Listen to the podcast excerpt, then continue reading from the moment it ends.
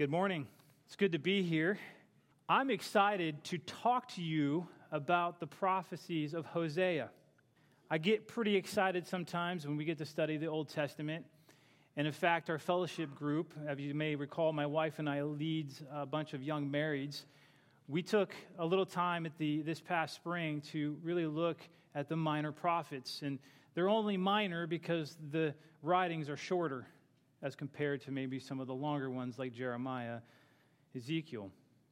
So out of that, we usually take the summer off, and we usually take one couple over the summer through a more of an in-depth Bible study, and we had chosen Hosea to go through. Quite frankly, it just made a little bit of an easier of a lesson today because we're already studied up. We already know what's going on in Hosea. Tomorrow we actually meet. I think we go through chapter 13 and 14, so if you're that young couple, reminder, we have a study tomorrow night. But it's exciting because you can see in Hosea God's faithfulness. In the title of this message, I said, Hope in the Midst of Judgment, because you're going to see that throughout the book of Hosea. We're just going to hit a small part of Hosea this morning, chapter 1, and a little bit in chapter 3. Through Hosea, you're going to see this judgment, but hope coupled together and through this prophecy. And it's an amazing book. I encourage you, and the hope is that as you leave here this morning, I will entice you to continue to read this prophet. Most of us are familiar with the story of Hosea. He's commanded by God to marry a woman of harlotry, and the woman that Hosea loved played the harlot. Based on the reading of chapter 3 this morning, God commands Hosea to go again, love Gomer. And so Hosea goes and bought his bride back, and he lived with her, and she with him. Things were bad for Gomer. She had to be purchased. This is a real-life illustration for Hosea so that he can proclaim the word of the Lord to Israel of what is to come. The story represents the relationship between God and Israel. So as my custom is that when I teach an Old Testament passage, I try to give a pretty good historical background. As some of you may know, Hosea is a prophet to the northern kingdom of Israel. And if you can remember, after Solomon, and you can see the line of the Judges through the United Kingdom of King Saul, and then King David, and then King David's son Solomon. Solomon did not end his life well honoring the Lord, and so his kingdom was divided into the northern kingdom and the southern kingdom. In the southern kingdom, there were some good kings and there were bad kings. But it was through this kingdom, through this lineage of Judah, through King David, that the Davidic covenant was promised and will be fulfilled. And you can see that all the way through the Bible and fulfilled in Jesus the Messiah as the permanent king on David's throne. Now, the kings in the north, they were all bad, every single one of them. And it started with Jeroboam. He really cherished his kingship more than honoring God. And how did he do that? What he did was he put an idol in the north, in the northern kingdom, in the north of Dan, and he also put an idol in Bethel for the northern kingdom, the people of northern kingdom of Israel to worship, because he was concerned that those in the north would go south and worship in Jerusalem as they were supposed to, as God commanded, and he was worried that they would rebel against him and he would not hold in his kingship. All the kings after him never repented of this sin. All of them were bad. All of them honored themselves over God. Just to give you a little bit more a geographic context, as I love maps, you all know this hopefully about me by now, but I love putting a map up and getting a little bit of a visual context of where the land is. And in the north, you can see the far circle. I will admit the map is a little bit dimmer than the ones I've used in the past. Israel is in the north, and Judah is in the south. Just to give you a little bit of a geographic context here. To understand Hosea, one must really understand the covenantal relationship between Israel and the Lord through the Mosaic covenant. The Mosaic covenant was established in Exodus 19, 5 through 6. And it says, Now then, if you indeed obey my voice and keep my covenant, then you shall be my own possession among all the peoples, for all the earth is mine, and you shall be a kingdom of priests and a holy nation. Essentially, obedience to this covenant, following the law of God, following all the ceremonial ordinances and all the aspects of this covenant, would equal blessings upon blessing, and they would remain in the land that God had given them. Disobedience to this covenant would equal curse upon curse and removal from the land that God had given them. So what were some of the curses? The second half of Deuteronomy chapter 28, you don't have to turn there, but just pencil it down because it's a fascinating read. In Deuteronomy chapter 28, you see blessings, but then in the latter half, which is a significant portion of the chapter 28, you see curses. And I have to admit, these curses are hard to read because they are so severe. And this would happen because Israel did not fear the Lord and did not follow the commandments. And they played the harlot and pursued other gods. So Deuteronomy chapter 28, just as a little bit of a flavor what those curses are. Verse 25, and I'll read this. The Lord shall cause you to be defeated before your enemies. You will go out one way against them, but you will flee seven ways before them, and you will be an example of terror to all the kingdoms of the earth. Chapter 28, verse 35. You shall become a horror, a proverb, a taunt among all the peoples where the Lord drives you. Verse 64 of chapter 28 again. Moreover, the Lord will scatter you among all the peoples from one end of the earth to the other end of the earth, and there you shall serve other gods, wood and stone, which you and your forefathers have not known. And these are just the PG versions of these curses. There's other curses associated with disease, calamity, and famines. It's also important to note, and you see it on the slide up there, that in Exodus, as recorded, Israel entered into this covenant by saying, all the people answered together and said, all that the Lord has spoken, we will do. Israel entered into this bilateral covenant. If you will do these things, then I will do these things. They were bound by this covenant. So this is the backdrop for Hosea's prophecy. Hosea is now proclaiming that the judgment and the associated curses are now upon Israel. He was to expose the nation's breach of the covenant and to announce God's intention to enact these curses of the covenant. Like Hosea's wife, Israel played the harlot and did not know the Lord. So the question is, what happens now? Why is this happening now, this judgment, this finality? And because they have a history, Israel always had a history of pursuing other gods and playing the harlot. God is patient and long-suffering. He is full of love and kindness, and we'll see that as we continue our study. You see this, though, in the book of Judges. I love the book of Judges. It's a great read. As Israel would do evil in the sight of the Lord, and he would allow temporary occupying forces as judgment to take over. But Israel would cry out to the Lord, and they would groan, and God would hear them, and there'd be a repentance, and God would rise up a judge, and that judge would go up against the occupying force and take them out under God's direction, in some cases, God doing the work. There was repentance and a turning back to God, though temporarily. He is patient, allowing this slow burn of unfaithfulness. But in Israel's case, once that judge died, immediately they went back to idolatry. Immediately they went back and did not know the Lord. But Hosea now is proclaiming an absolute judgment upon Israel. There is no repentance. The best to equate this, and if you all know me, I have an older brother. He's significantly older, about 12 years older than I am. And when he was in his young, wilder days, he got in trouble with the law. And when he got in trouble with the law, he went to jail. And my father, who loves his son, loves him very much, went and bailed him out of jail and pulled him out because he loves his son. He could not stand to see him in jail. Well, my brother, he went and he actually messed up again. And he went, and the charges were more severe. And he was arrested, and he was put into jail again. And my father tells me this story because I was pretty young at the time. I don't think I remember any of this that was going on. I'm kind of glad I didn't at the time. But my father has told me that as a father, it was the hardest thing he's ever done. Imagine that. Your own son being put in jail, and you're electing not to bail him out.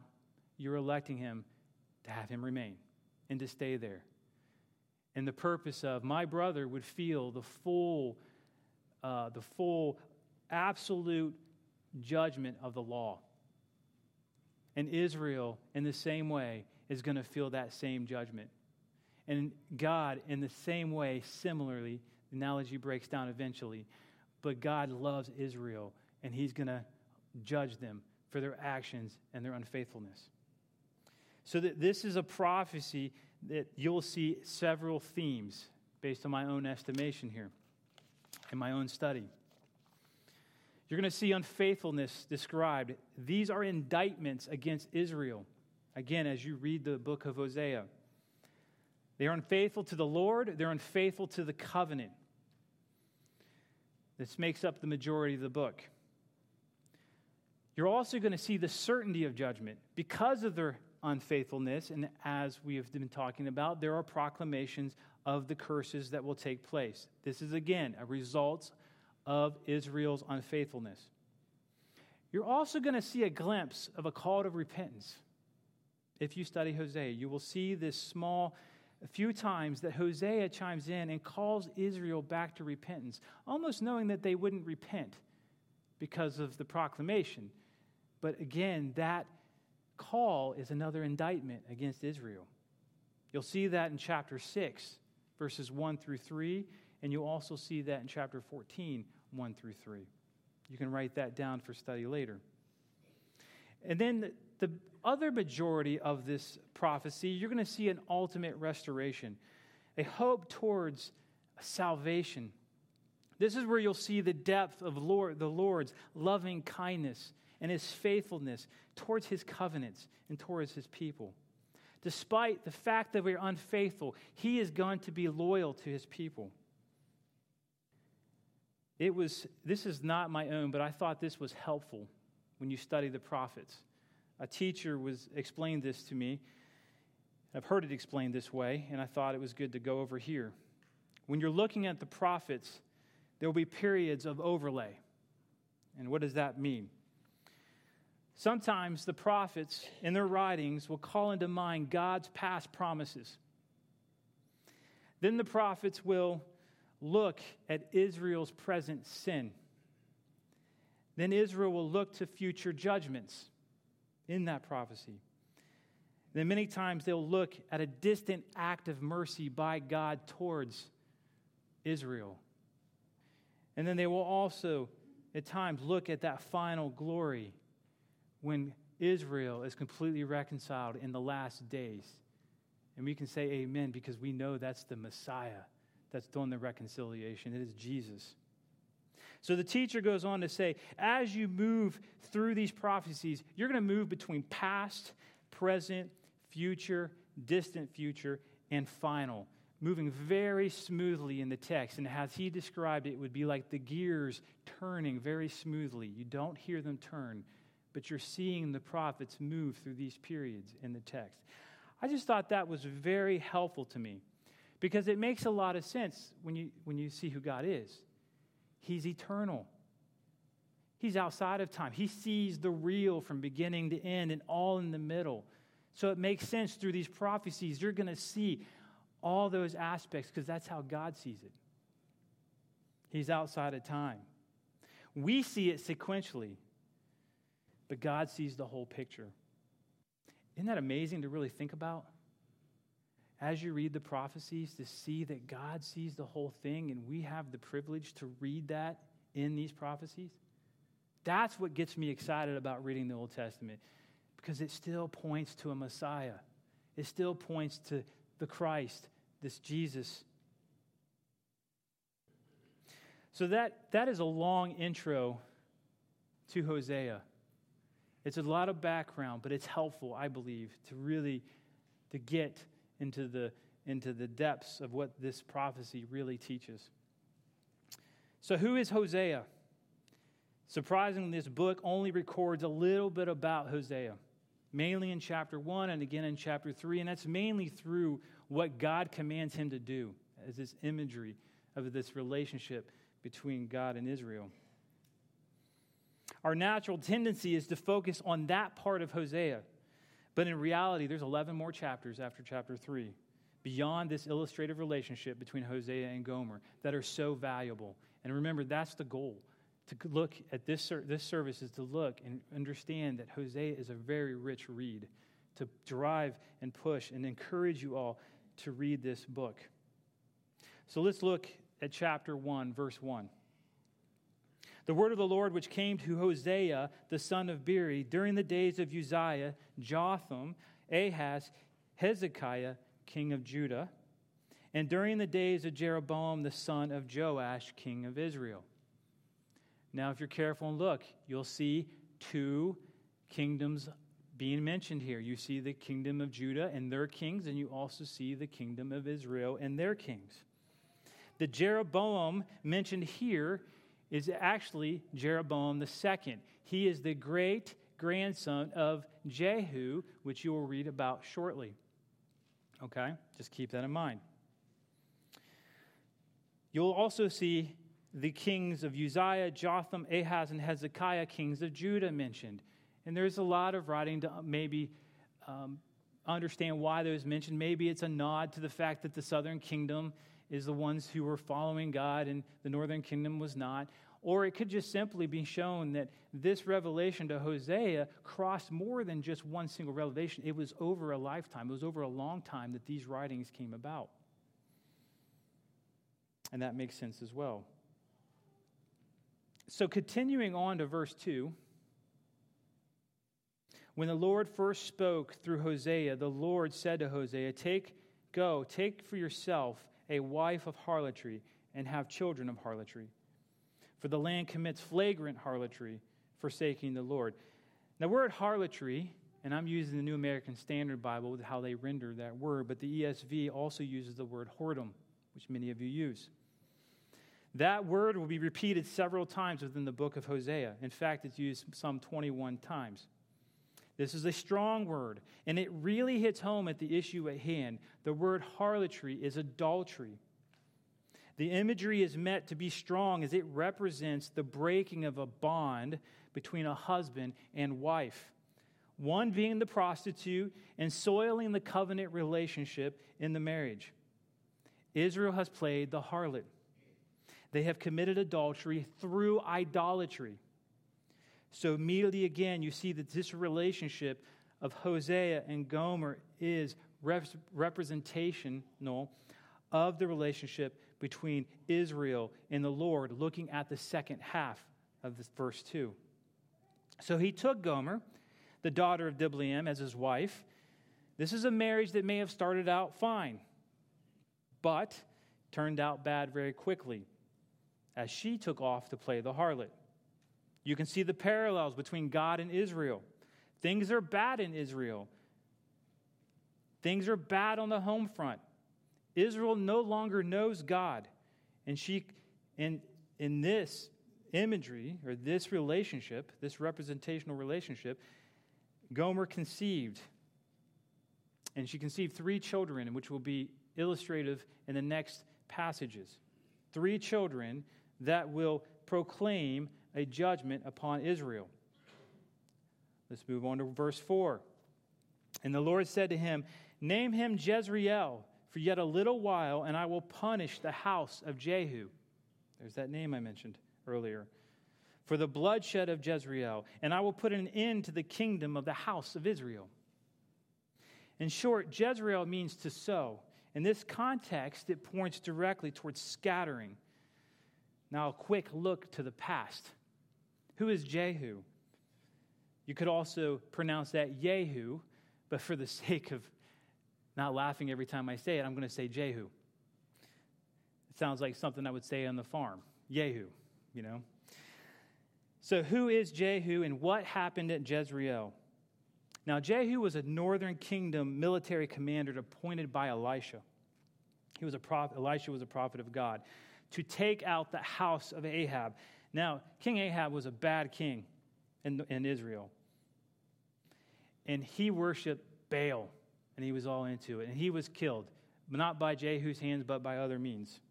But the house of Ahab was still there. So Elisha appointed Jehu through God's direction for Jehu to go out and take out the house of Ahab. You could kind of equate this to the cleanup guy, if you want to put it in terms of a mafia, the contract killer in a way. He killed the house of Ahab in the valley of Jezreel. He did what was appointed by God to do. Now, God commended him for this. So you're asking your question, why is this considered a bad thing? Well, God commended Jehu for doing this, because not only did that, he took out the priests who were Baal worshipers. He took out Baal worshipers. He was really doing what God intended him to do. But he took it a little too far. He also killed a king of Judah, and he also killed a family of that king, the family members of that king as well. That's where that went too far. And you have to ask yourself, what was going on in Jehu? He was doing these things that was good for the Lord. And actually, the Lord commended him so much for what he appointed him to do that the Lord said, you know what, four generations of your line is continue to be the king of Israel. And that's where we see Jeroboam II in the opening of this paragraph. There's still one more king to come out of his line. But God said that would end in this Hosea passage, as is also Israel will come to an end as well. Now, Jehu was like all the other kings that I mentioned, even the first Jeroboam. He desired his kingship more than honoring God. And all those kings never repented of this idol worship. And they continued on valuing what they desired over what God desired.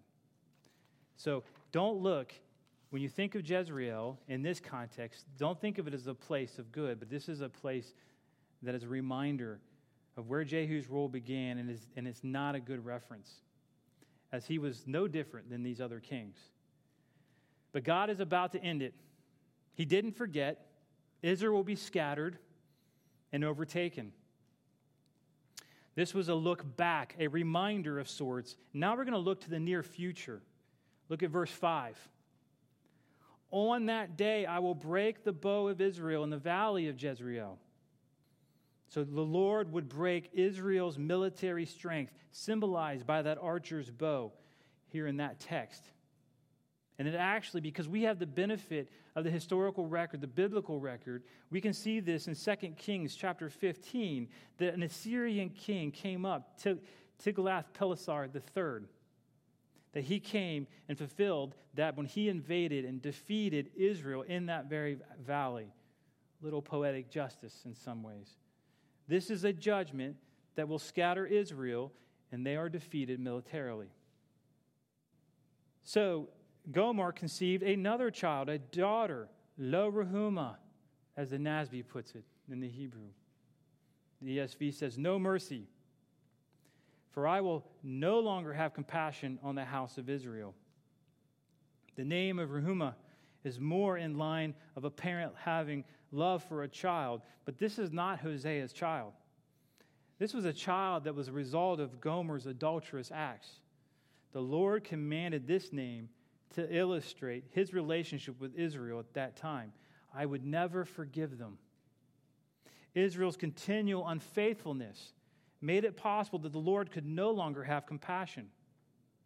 Go on to verse 7. But I will have mercy on the house of Judah, and I will save them by the Lord their God. I will not save them by the bow or by the sword or by the war or by horses or by horsemen. So he would have compassion in Judah in contrast to Israel. And they would not be delivered by their own might, but by the Lord's alone. This prophecy will happen, and this is a near future, and it also could be a nod towards the keeping of the Davidic covenant. Now we see the benefit of having this, our Bible, because we can see the historic account, and we can see this in 2 Kings chapter 19. This is after the northern kingdom is wiped out. Assyria is coming down, and they have sieged up against Jerusalem. There's an army of 185,000 plus, and they've gathered.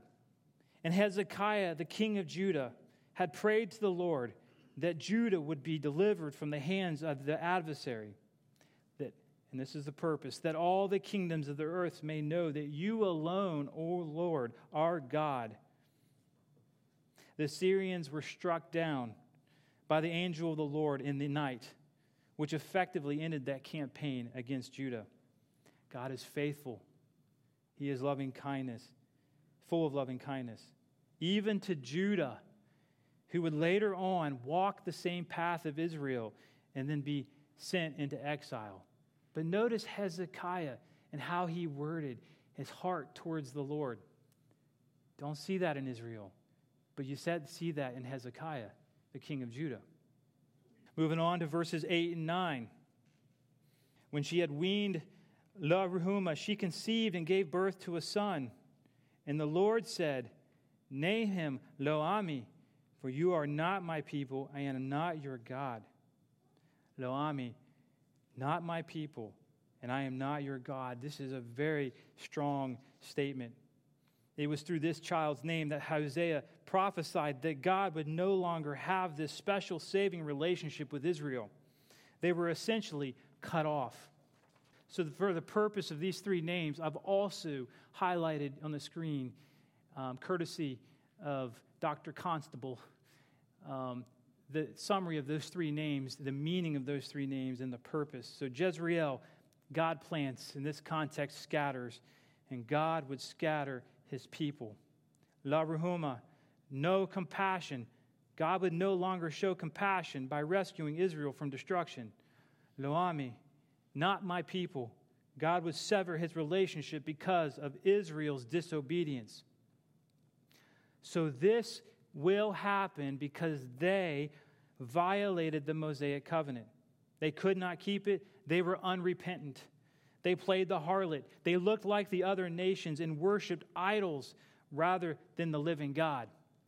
So for a little bit more of a picture of what that looks like, on the slide, I've given you several reference verses, but I will go through some of these. So in the nation of Israel, that northern kingdom, there was no knowledge of the Lord. If you don't mind, turn with me to chapter 4. Verses 1 through 2. And I'll probably, after this one, go pretty quickly. You might not have time to turn. But chapter 4, verses 1 and 2, and then we'll read verse 6. "Listen to the word of the Lord, O sons of Israel, for the Lord has a case against the inhabitants of the land, because there is no faithfulness or kindness or knowledge of God in the land. There is swearing, deception, murder, stealing, adultery. They employ violence so that bloodshed follows bloodshed." And if you scroll down to verse 6, "My people are destroyed for lack of knowledge, because you have rejected knowledge. I will also reject you, being my priest.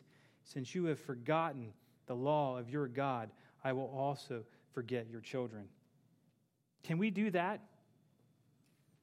Can we forget God? Can we not know him? Yes, we can. We certainly can. There was also a corruption of leadership. And I will just read this, chapter 5, verse 1. "Hear this, O priests. Give heed, O house of Israel. Listen, O house of the king," the leadership. "For the judgment applies to you, for you have been a snare at Mitzvah, and a net spread out at Tiber." Those are imageries to show that the leadership were a snare to the northern kingdom. They were also causing this nation to stumble. They were not knowing God. They were forgetting him. They were worshiping idols as well. Can we have corrupt leaders? Yes, we can. Certainly. Let's look at chapter 7. Verses 8 through 11. "Ephraim," again, this is a word that's used quite fairly often to reference Israel. "Ephraim mixes himself with the nations Ephraim has become a cake not turned. Strangers devour his strength, yet he does not know it. Gray hairs also are sprinkled on him, yet he does not know it. Though the pride of Israel testifies against him, yet they have not returned to the Lord their God, nor have they sought him for all of this. So Ephraim has become like a silly dove without sense. They call to Egypt, they call to Assyria. So in the time of need, they're looking to the nations for help. They're looking to those outside bodies for assistance. They did not repent, and they did not seek the Lord. Can we do that? As believers in Christ, can we depend on man rather than God, trusting in the man's devices rather than trusting God and his word? And the answer is certainly we can. Israel were also cheats, and they were dishonest. Looking at chapter 12, verses 7 through 8.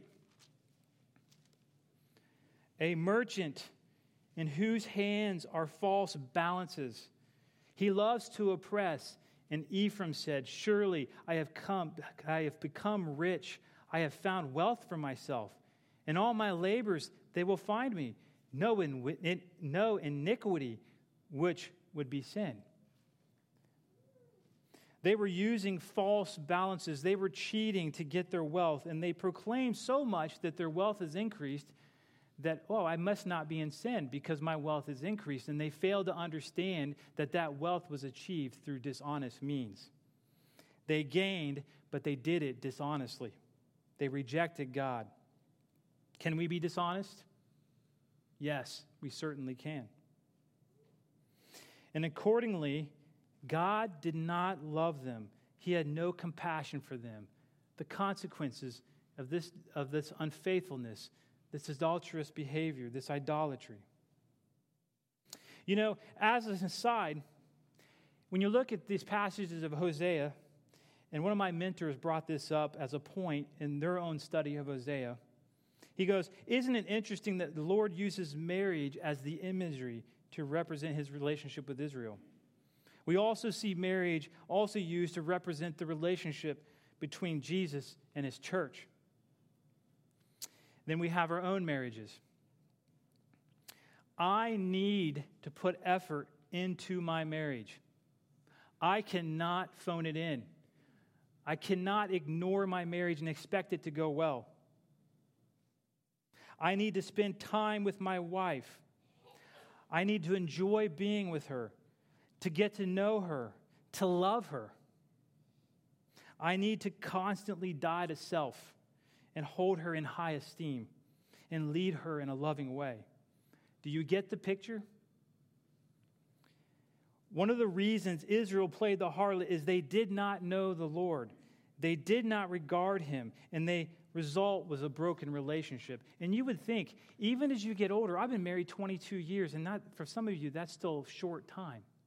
Some of you have been married a lot longer. And you think as you get older, this is going to get easier. But I need to be aware constantly that I am always 2 steps from falling into sin. 2 steps from doing something horrible that would wreck my marriage. It's humbling, but I'm keenly aware that my relationship with my wife is directly influenced by my relationship with Christ. I need to rejoice in our Messiah. I need to rejoice in Jesus because that's enough. I need to be content in him because that's enough. In a way, that's putting a hedge, a protection around my marriage as I strive to be more like Christ and I fall in love with him. My expectations will not be met in marriage. My wife's expectations will not be met in marriage at times. That's when sin creeps in. But our expectations of the Lord will be met, because he is faithful and he loves you and he's full of loving kindness. So leading up this first few verses, this is the proclamation of the judgment as illustrated through these names of these children. Now we're going to look at verse 10, and there's going to be an obvious change of tone here. I'm going to read verses 10 and 11 together. Yet the number of the sons of Israel would be like the sand of the sea, which cannot be measured or numbered. And in the place where it is said to them, you are not my people, it will be said to them, you are the sons of the living God. And the sons of Judah and the sons of Israel will be gathered together, and they will appoint for themselves one leader, and they will go up from the land, for great will be the day of Jezreel. There's that name again, Jezreel. In summary, you'll see several things when you read these passages. You're going to see a reference to Israel being a great nation again. They will be restored again to be the sons of the living God. And that kingdom of Israel will also be reunited. Remember, they were a divided kingdom, but the kingdom of Judah and the kingdom of Israel will be reunited. And they will be reunited under one leader. And I bet you can guess who that is. Jesus. They will take root into the land, and they will be coming up from the land, and they will be full of blessings. And that's where that word Jezreel comes in. Because God will sow, and that will be a blessing upon blessings that will occur in the last days. If you are a regular student of the Bible, verse 10, the beginning of verse 10, should be sending flags up like crazy. This language is part of the Abrahamic covenant. Genesis chapter 12, verses 1 through 3. You don't need to turn there. I want to read it. Where the Lord promises to Abram, later called Abraham. He makes promises. He says, go forth from your country and from your relatives and from your father's house to the land which I will show you, and I will make you a great nation, and I will bless you and make your name great, and so you shall be a blessing, and I will bless those who bless you, and the ones who curse you I will curse, and in you all the families, the nations of the earth will be blessed. You see, this is a unilateral covenant. This is a promise to Abram of land, seed, and that seed will be a blessing to all the nations. This was solely on God. God did not have to do a thing. In fact, God cut a covenant with Abraham on that day. So all of these promises were on God. Abraham did not have to do a thing. This was a unilateral covenant, opposed to the Mosaic covenant, which is a bilateral covenant.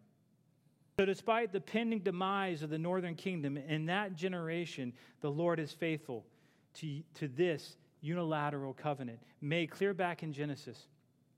Israel would once again in the far future experience the benefits of relationship with a living God as they reoccupy the promised land someday. It's interesting, immediately after those judgments, you see the word yet. It's almost saying, kind of equivalent to the but God. He interjected. He put his hope in the midst of that judgment. It's interesting that also in these verses you see a nod towards other unilateral covenants that are referencing from the Abrahamic covenant. You see this here.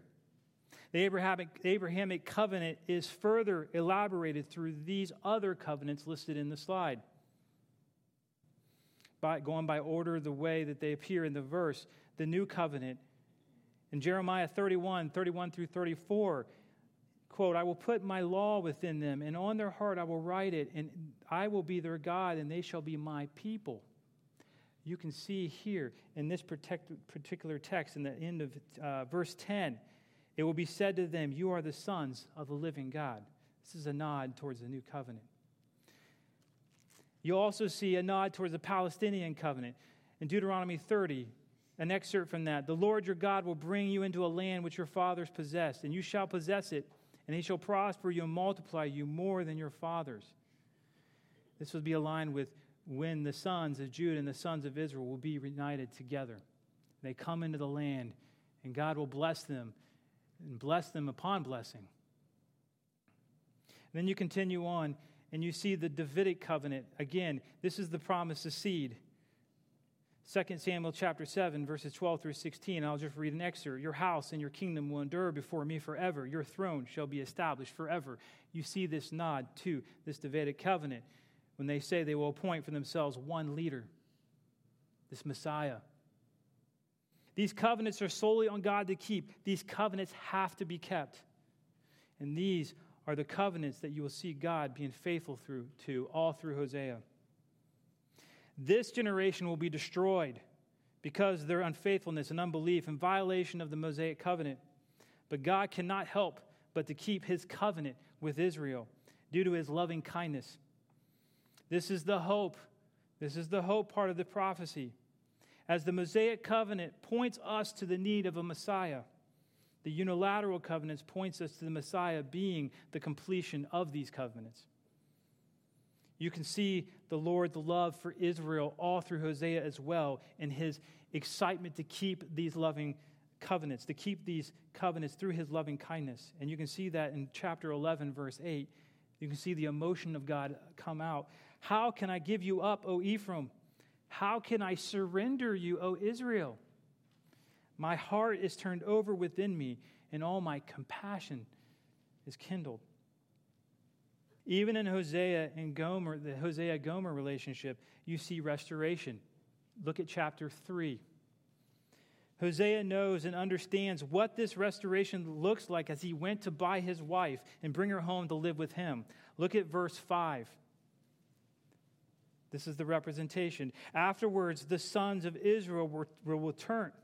Let me start over. Afterwards, the sons of Israel will return and seek the Lord their God and David their king. And they will come trembling to the Lord and to his goodness in the last days. There again, you see that nod to the Davidic covenant. If you look at at chapter 2, verse 1, which really belongs with verse 11 above, but again, chapter 2, verse 1.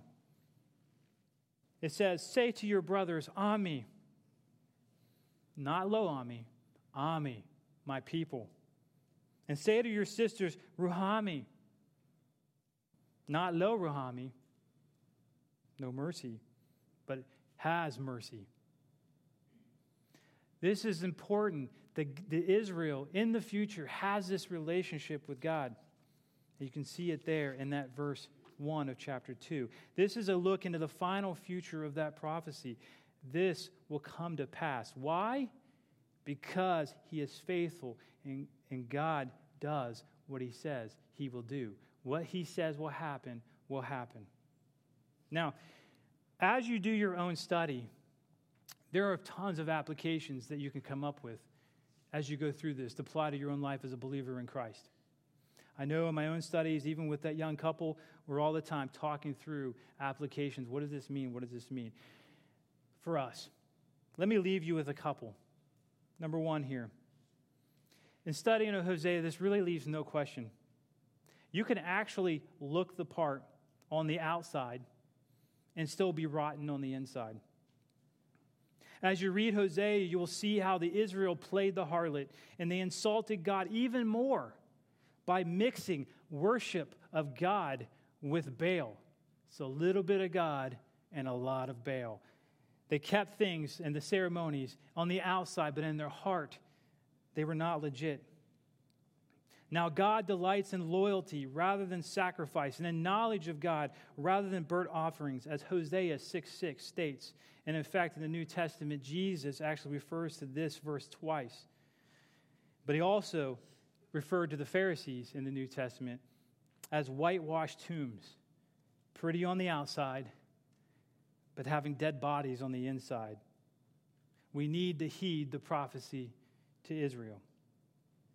Do y'all ever know, maybe you've experienced this, I know I have, and in some ways I'm guilty of this, but have you ever walked into somebody's house and on the walls and on the cabinets, there's Bible verses? I'm guilty of this. I have this in my own house. If you're in that person's home for any kind of time, especially if you stay with them for a while, you're going to know real quick if they abide by those verses or it's just for show. I hope that's not the case in my house. But you can portray a spiritual outside, but yet you can be far from God. Is that true? Can you put a spiritual outside, come to church, put your shirt and tie on, and look good, but be rotten on the inside? And the answer is yes, you can. You can't fake this. Do you think God was fooled by Israel He certainly was not. So why would God be fooled by a fake relationship? He's not. You know, my wife told me the other day, and I've been learning this because I'm going to say in her earlier days when she worked at a retail store, again, earlier days, I didn't say younger days because I'm learning. But she used to work at a place called Lecter's. I don't know if anybody's heard of that place. I wasn't. It's more of a upper Midwest, I think in California even as well. But this was like the Bed Bath & Beyond of the 90s. Anyway, people there at that time in the 90s, people would actually still write checks.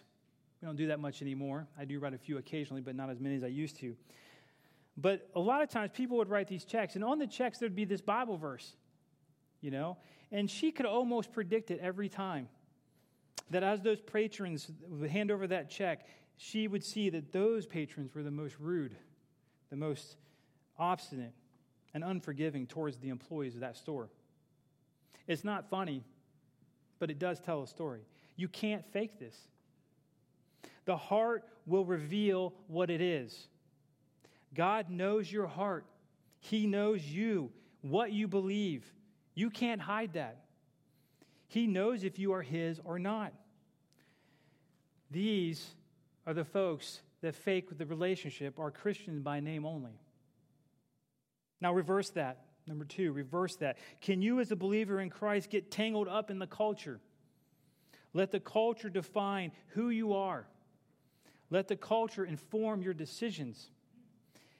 And we play the harlot, looking more like the world. Can we do that? Yes, absolutely we can. He knows your heart. He knows you. So we need to take the time to spend with Him, to get to know Him more intimately, so that when we are making decisions or making choices, we're making them in light of His character and through the lens of His word. That was Israel's downfall. They did not know the Lord. Heed the warning of Israel as they started to look like the nations. Heed the warning of Hosea as they started to look at those around them. The sinner entered in, and that did not go well. You know, in Jeremiah, Israel was actually deemed more righteous than Judah. So the northern kingdom of Israel was actually deemed more righteous than the kingdom of Judah. Why do you think that is? Knowing that Israel was exiled first, and then Judah came later. If you put the two together, it makes sense. The reason Israel was deemed more righteous is because Judah saw what happened in the northern kingdom, but yet they still played the harlot. And we have that example here. So why do we want to hang on to this world as believers in Christ? Why would we want to play the harlot ourselves? It will not go well. Number three, just as God can take a train wreck of a nation like Israel and turn it upside down and bring them into restoration under a Messiah, can God take a train wreck of your life and turn it upside down and use it for His glory? Certainly, yes. And many of us here know that because we know who we were once before Christ, and we know who we are now as a child of God. That's the beauty of Hosea's prophecies. They point to a Messiah, and that very Messiah is available to you today if you don't know Him. No matter your past or how far you think you are from God, this Messiah is available to you by just putting your trust in Jesus to do what you could not do for yourself. You cannot rescue yourself, just like Israel could not rescue themselves. You could not. And Jesus died, and He paid that penalty, that price for your sin. He was the propitiation for your sins, a satisfaction of God's wrath, God's judgment. And He died, and He was resurrected on the third day. And all we need to do is put our faith and trust in Him. If you have not done that, please talk to me. Please talk to the leaders of this church. Please talk to those who you know attend here. Please do that. Time is of the essence. Jesus is coming back. That is the clear picture in Hosea as you see these prophecies. In the last day, this Messiah will come. And praise God for that. Come all the quicker. Let's pray. Father, you are holy and you are just in your wrath towards sin.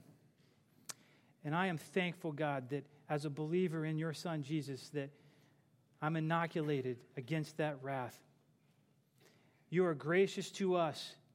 Praise you for who you are in that, and praise you for your faithfulness. And despite, even as we see judgment in this book of Hosea, we see hope. I pray that those who do not know you see that hope this morning and come and search you out. And his word says, when you are sought out, you will let them find you. And I pray that that is the case. And I pray this because it is in line in the character of Jesus Christ. Amen.